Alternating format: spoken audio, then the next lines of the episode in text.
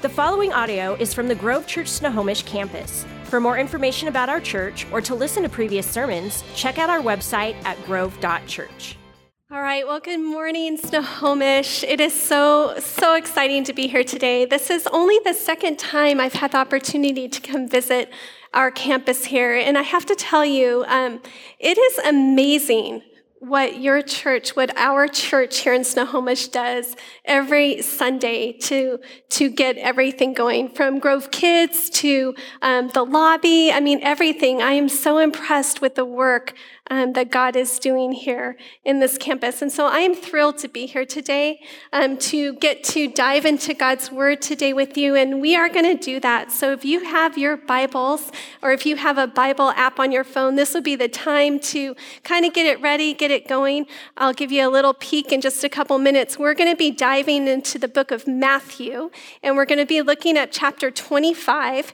We're going to start in verses uh, 13 in just a few minutes. Um, but I want to tell you a little bit about myself, just because it is the first time that I've ever been here um, and met. Well, it's the second time I've been here, but the first time that I've had the opportunity to meet a lot of you.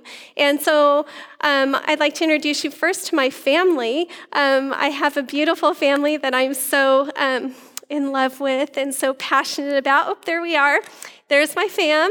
And so my husband Mike and I, we've been married for 20 years, or it'll be 20 years in May, um, which deserves a round of applause because 20 years, I mean, that's, that's a long time um, that I've had the opportunity to be married to the love of my life.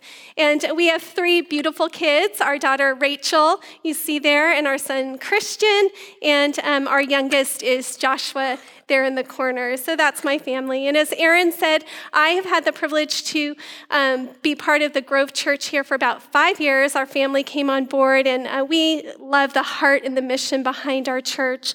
Um, I've had the privilege to work alongside an amazing group of Grove Kids leaders. If you have children in Grove Kids, Thank you so much for entrusting your children to us every Sunday. It is a privilege that uh, Grove Kids leaders and volunteers, we don't take for granted. You see, we consider it an incredible privilege to come alongside of you and partner with you in raising your children up in the ways of the Lord and teaching them about God's great love story for their life. It is a tremendous pleasure that all of us in Grove Kids, we share a heartbeat for children and families in this way.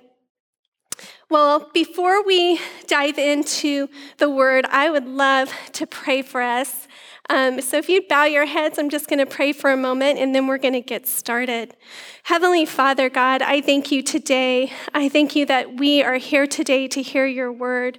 Father, I pray that your word, your word would penetrate the hearts of your people, that you are preparing each one of us to hear exactly what it is that you want to speak to us individually. Father, I thank you that you are a personal Father who cares exactly about where we are. I pray that these words today would be anointed by you, that you would remove me from the equation, God, and that your truth would be spoken over your people today.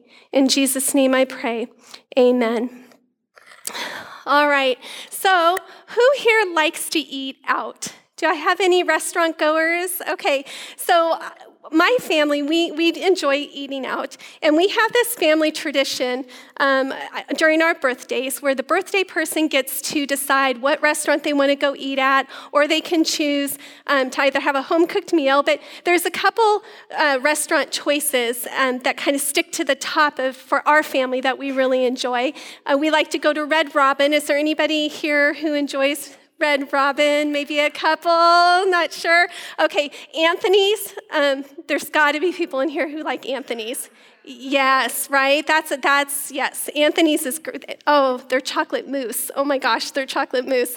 Okay, so I love Anthony's in the spaghetti factory. Anybody? Yeah, right? If you have children, it's the spaghetti factory. So we, um, these three restaurants are all kind of usually hit the top of our list in our family. And, you know, they all share something in common. All three of these restaurants, they um, share kind of an excellence about them, whether it's their food, excellent food. Um, there's a consistency about them. You know, we know what we're going to get when we walk into these restaurants. There's usually excellent customer service. I would say majority of the time we get a great host or hostess or waiter or waitress that's serving us. And of course, the food. There's just always something on that menu that keeps us coming back.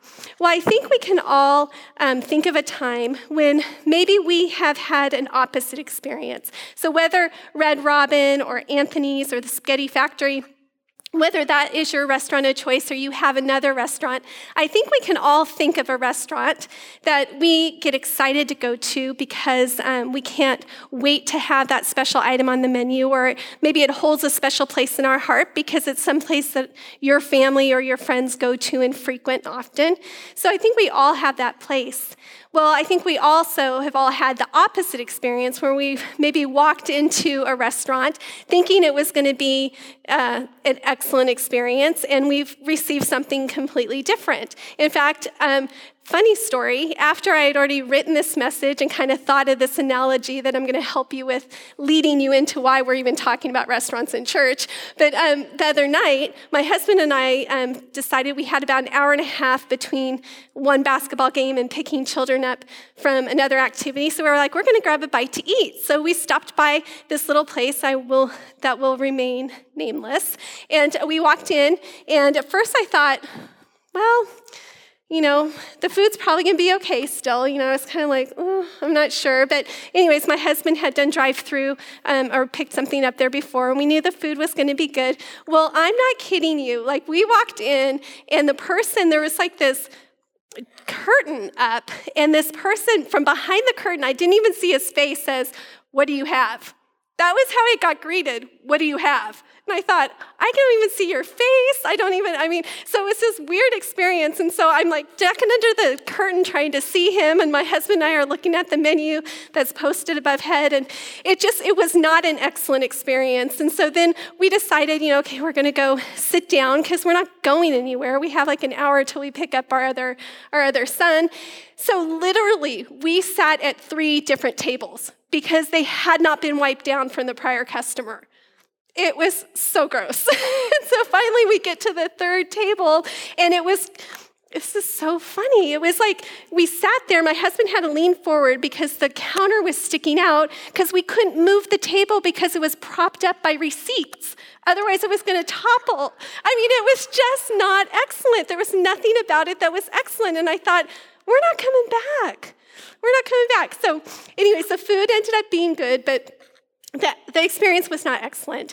The customer service was not excellent. Well, why are we talking about this in church today? Okay, the reason I bring it up is Pastor Aaron introduced, we are finishing our series called Life Hacks, which has been a how to series, how to live a life according to God's will and God's purpose for us, right? And so we've been learning these different life hacks as we've been diving into Philippians chapter 4, verse 8. And we've been taking individual words and trying to apply those words to our lives. Well, today, I'm getting this awesome privilege to talk to you about the last two words that Paul challenges the church of Philippi to focus on. And these two words are excellent and praiseworthy.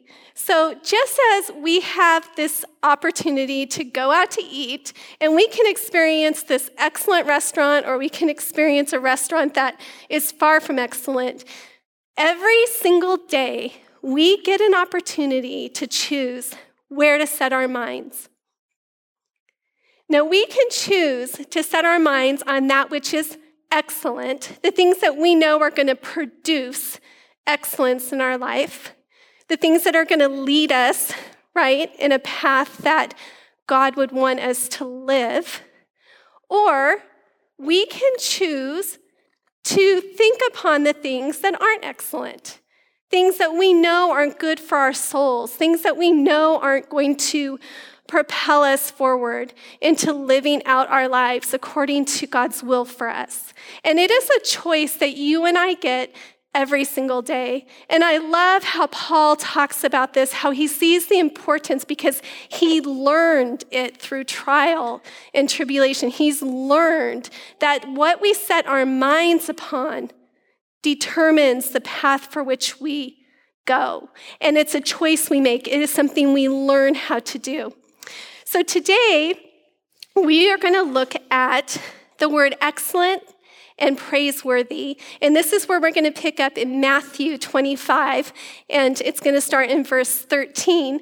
Now, I'm going to just give you kind of the front end of this um, parable, actually. It's a parable of the talents.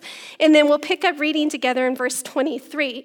So, this parable Jesus gives us is called the parable of the talents. And it's about this master who decides, he's very wealthy, and he decides that he's going to leave, and he's going to leave his property to his three servants. Now, he's going to decide based on their abilities, is what it says in the scripture. He decides based on the abilities of his servants whether he's going to give the servants a little or a lot. So he decides that he's going to give the first servant five talents. Then he's going to give the second servant three talents. And he's going to give the third servant one talent. And then he goes about his trip. Well, he comes back after being gone for a period of time and he wants an account of what his servants have done with the talents that he entrusted to them. Well, the first two servants, they're excited to report they went out and right away they made their money work. In fact, they get to report back that they doubled the amount of talents. And the serv- or the master, of course, was pleased with them. He rewarded them. And then we're going to dive in together and we're going to read together starting in verse 23. And this is what the master says. He says, Well done, good and faithful servant. You have been faithful with a few things. I will put you in charge of many things. Enter into the joy of your master. Now, the third servant, however, had merely hidden his talent and buried it in the ground and was punished by his master.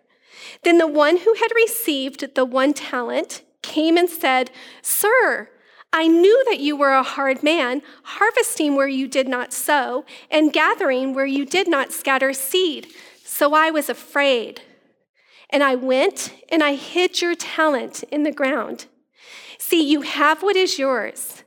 But his master answered, Easy, um, evil and lazy servant, so you knew I harvested where I didn't sow and gather where I didn't scatter? Then you should have deposited my money in the bank, and on my return, I would have received my money back with interest.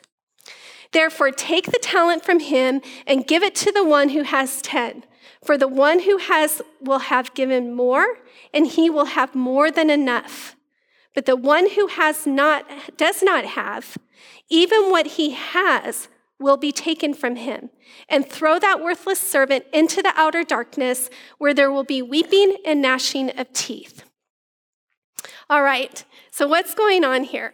So, this particular parable that Jesus gives us, it, it actually is a parable that's oftentimes been used to um, illustrate different financial lessons that we can learn. But there's something else here in this parable for us today that applies, and this is that we all have God given talents.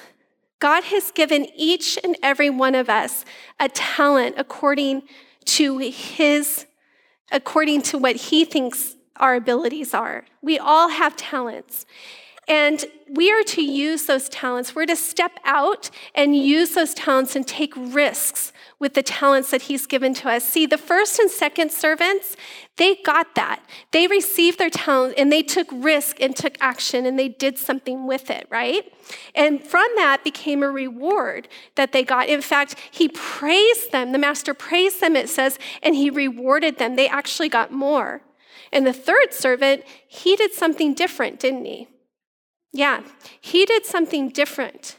And so our lesson here is so whether we are given a little or a lot by God, whatever it is that you've been given, whatever he has entrusted to you, we, you and I both, we're to be good stewards of that right? That's what living a life of excellence is when we're talking in context of our abilities and our talents um, that God has given us. We are to be good stewards with it.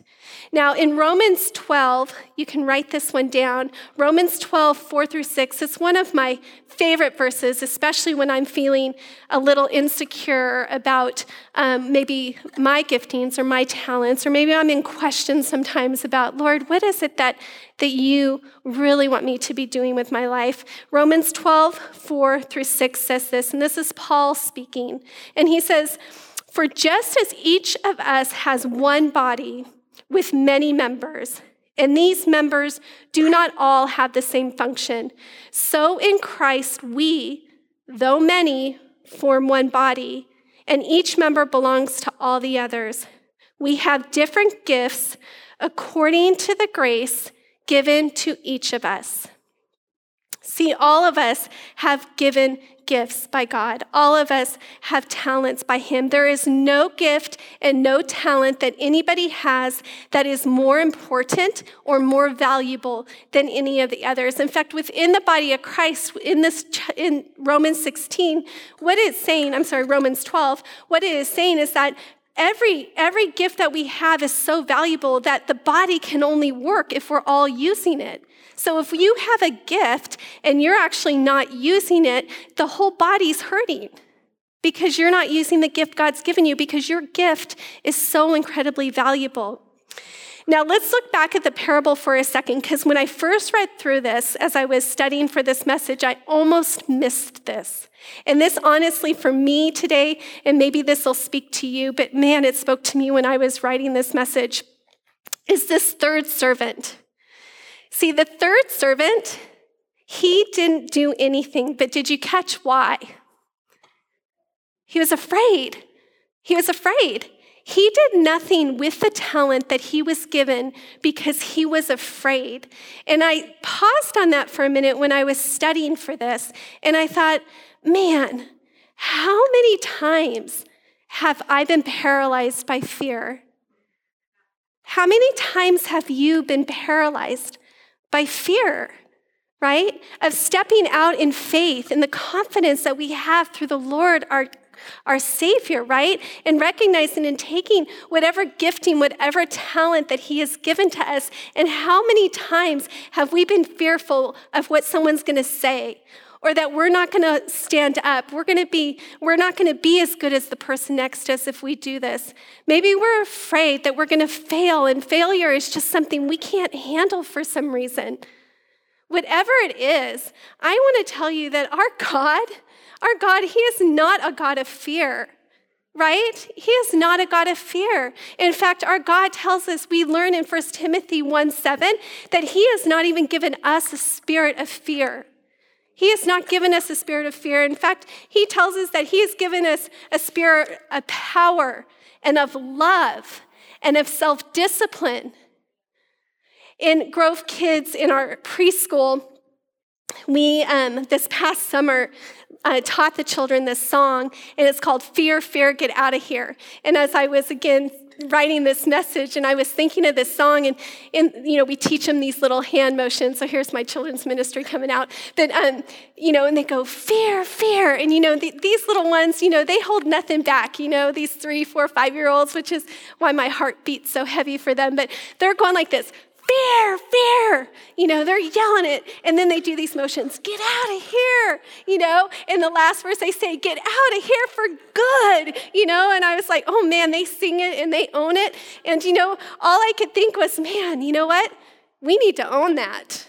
Right? You and I, we need to own that. That is not just a song for these preschoolers to, to sing and look cute, but man almighty, fear, get out of here. Get out of here for good. We need to walk in the confidence of, and the strength and the boldness that God has given us. We are children of God. We are created in His image, and there is nothing that He wants to hold us back from stepping out in faith in the given gifts, abilities, and talents that He's given to us. He's a God of excellence, and we are created in His image to live a life of excellence. Amen? So, moving on to, we have this idea of excellence as it relates to kind of our talents and our abilities. And then we also see excellence throughout Scripture as it relates to character, right? Character, man. In the world today, character, right? I might touch on a couple little sore subjects here, but um, if you have a personal relationship with Jesus, if you have accepted him into your heart and he is your personal Lord and Savior, I am reminding you, I'm reminding me today that we are called to live a life of excellence. We are called to live a life of excellent character. We should stick out and we should look a little different than the world around us.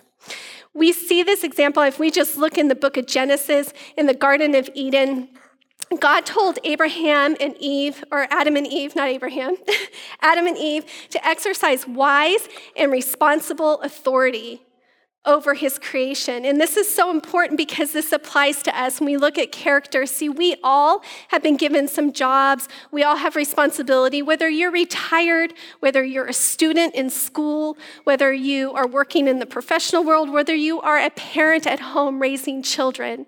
We have all been given a job to do, and God calls us to perform that with responsible, wise behavior.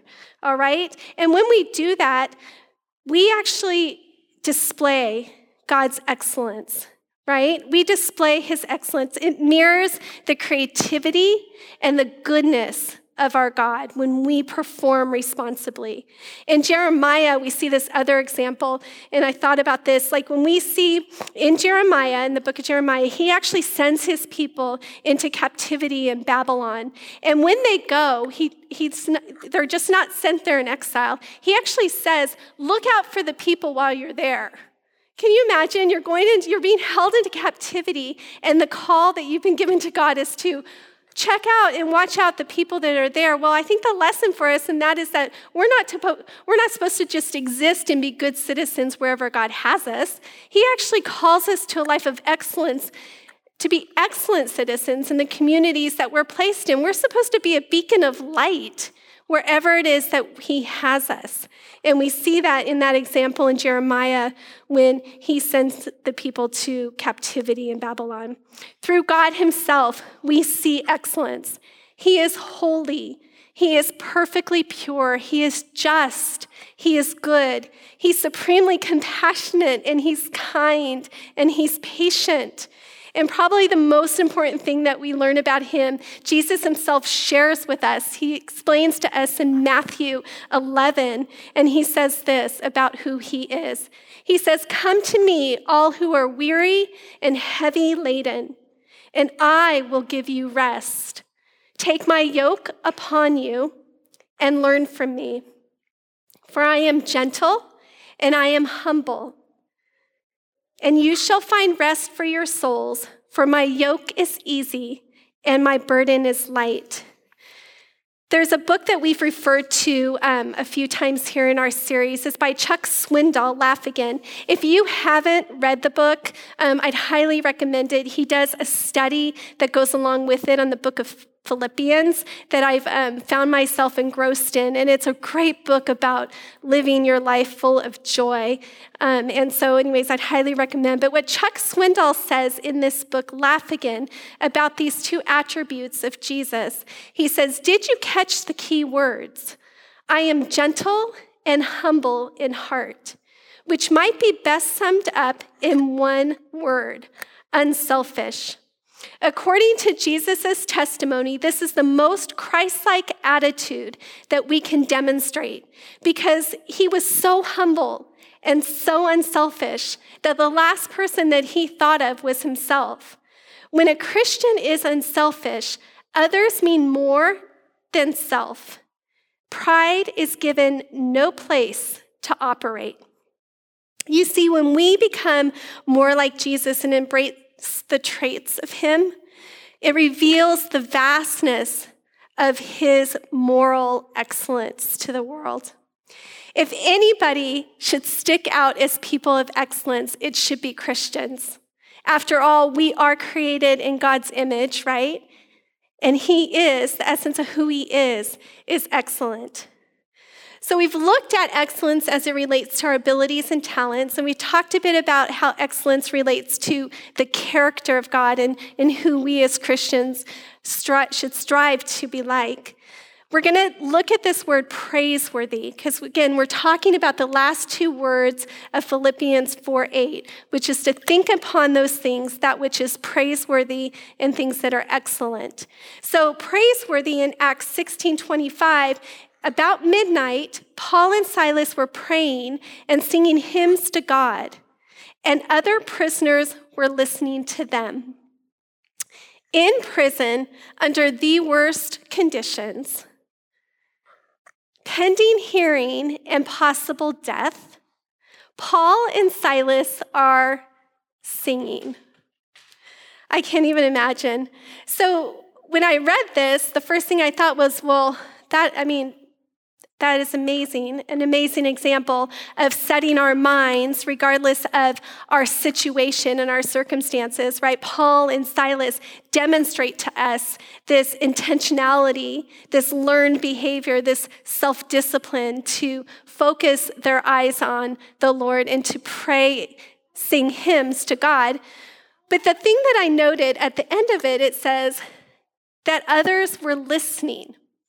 And I thought to myself, this is the lesson for us. We are all going to be a witness. We are all going to be a witness for something. And the question for us is what are we being a witness for? See, in everything that we do, it doesn't matter the circumstances. Are we choosing to praise God? Are we choosing to lift others up? Are we choosing to praise? Or would others around us say we're a witness to complaint or criticism or negativity? See, no matter what, like Paul and Silas, they're choosing to praise God in the midst of these horrible circumstances. And the thing is, people are listening and they listen to us. Wherever we are, we are a witness, just like Paul and Silas were in prison. Wherever we are, we are a witness. What are you being a witness for? Right? In Romans 16, Paul gives us another example. He spends the entire chapter, for the most part, praising those who have um, performed with excellence in terms of their service for God. He's um, showing us another example of how important it is that we lift others up and we praise them. See, when we praise others for the ways that they're winning at life, when we recognize how others are winning at life, Lifting others up, that makes them better at what they do. And Chuck Swindoll, again, he puts it this way. He suggests that when we talk about excellent and we talk about praiseworthy in view of life, it means that we're looking at others and how to celebrate them more than we're looking at ourselves.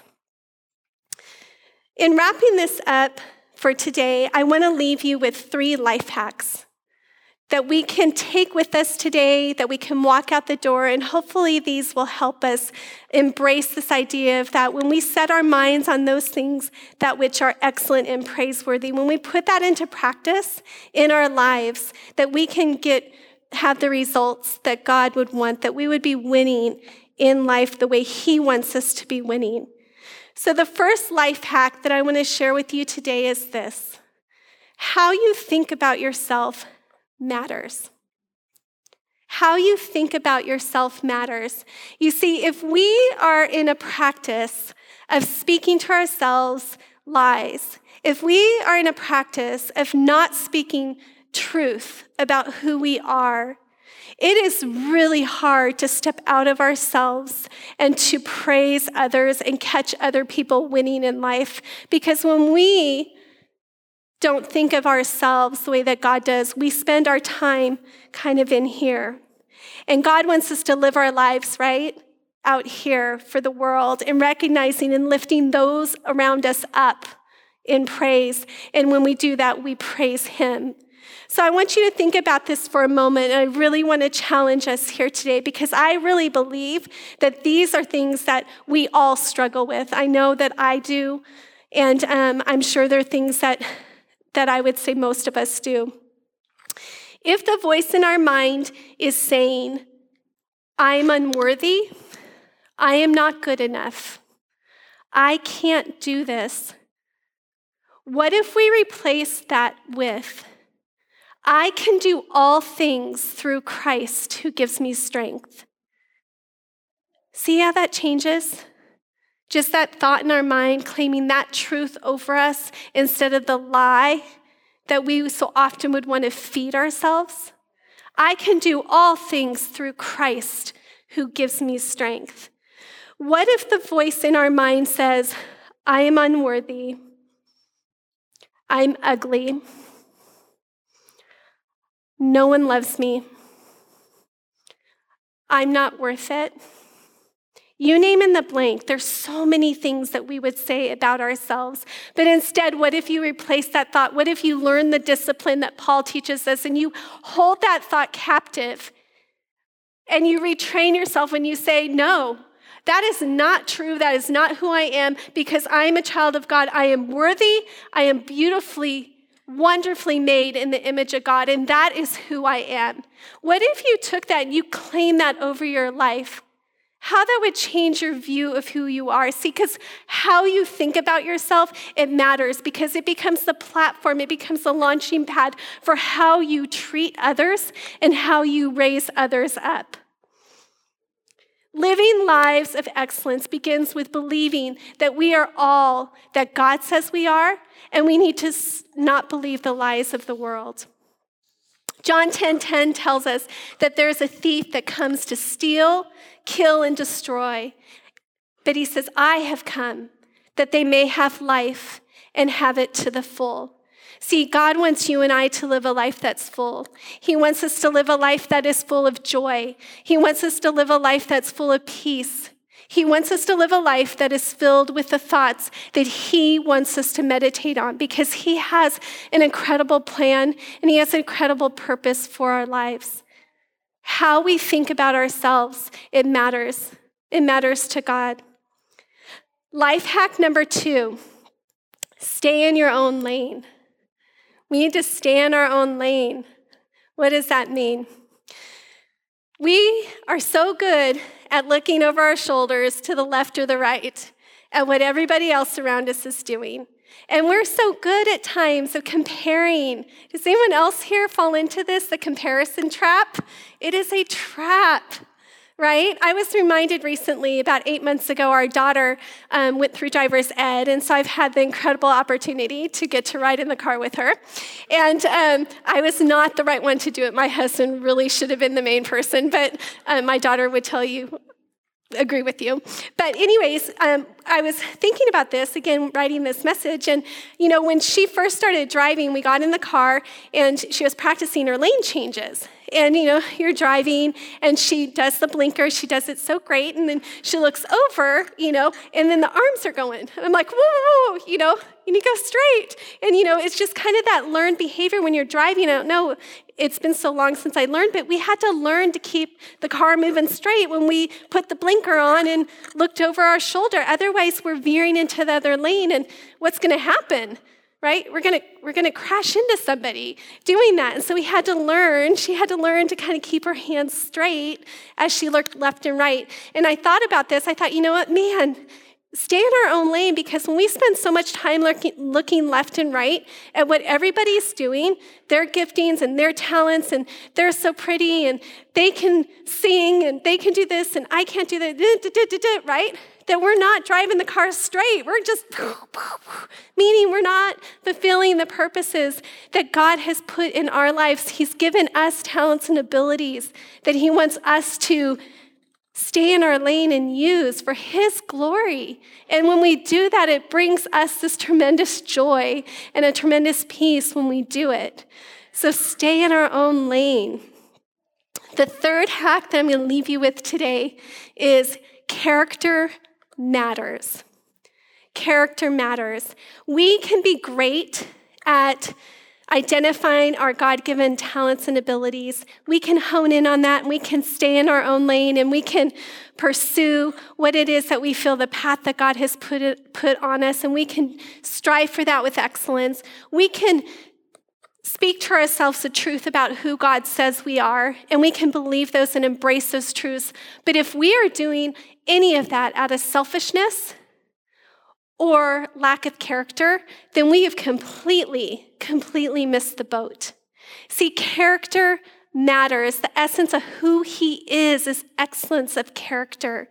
See, God Himself is excellent in every way, and we are created in His image. So, doing work responsibly, working responsibly, being people of our word, showing up on time, doing what we say we're going to do, be kind, be compassionate. These are all the attributes and characteristics of God that He, that as people created in His image, He asks us to walk in these characteristics, to own these characteristics, right? And most importantly, always seeking to put others before ourselves while praising them and finding how they're winning in life and lifting them up.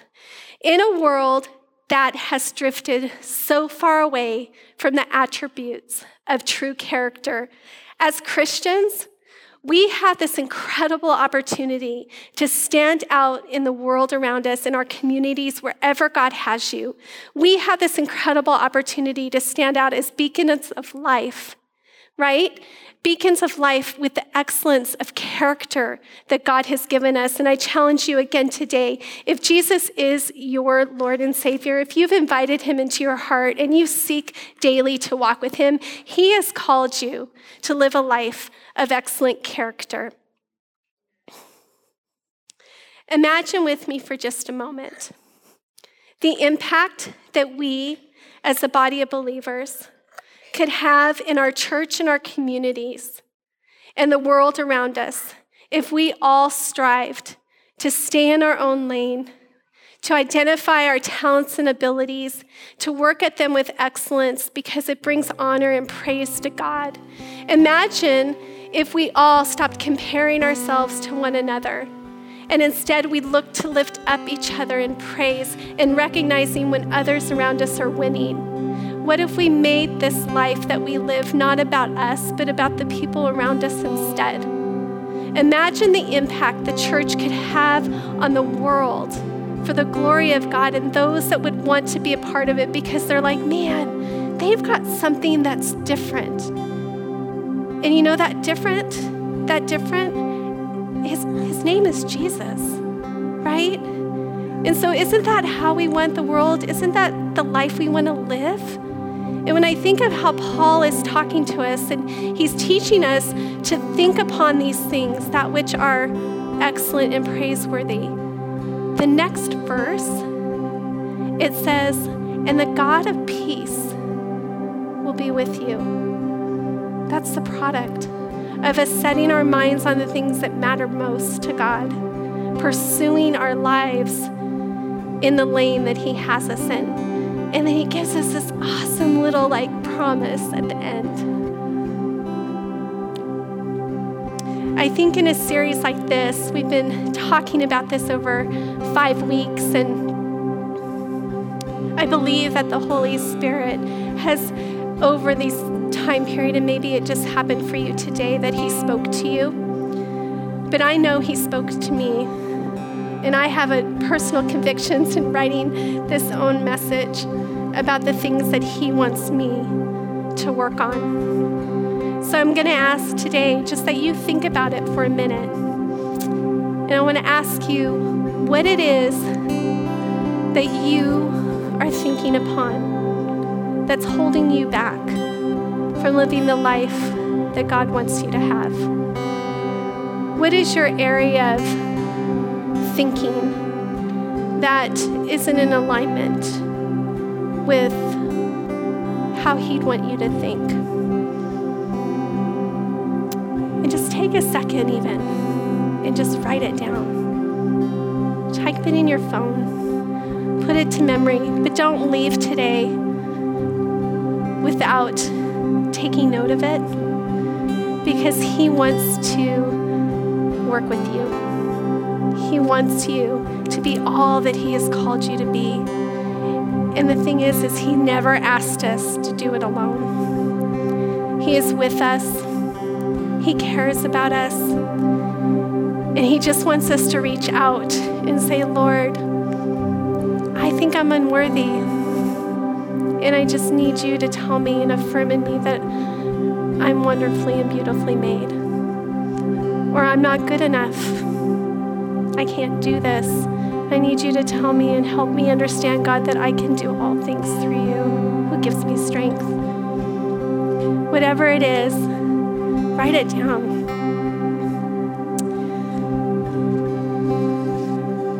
Think about the lane you're driving in. Think about what you're allowing yourself to think upon. And in everything that you're doing, recognize the importance of character.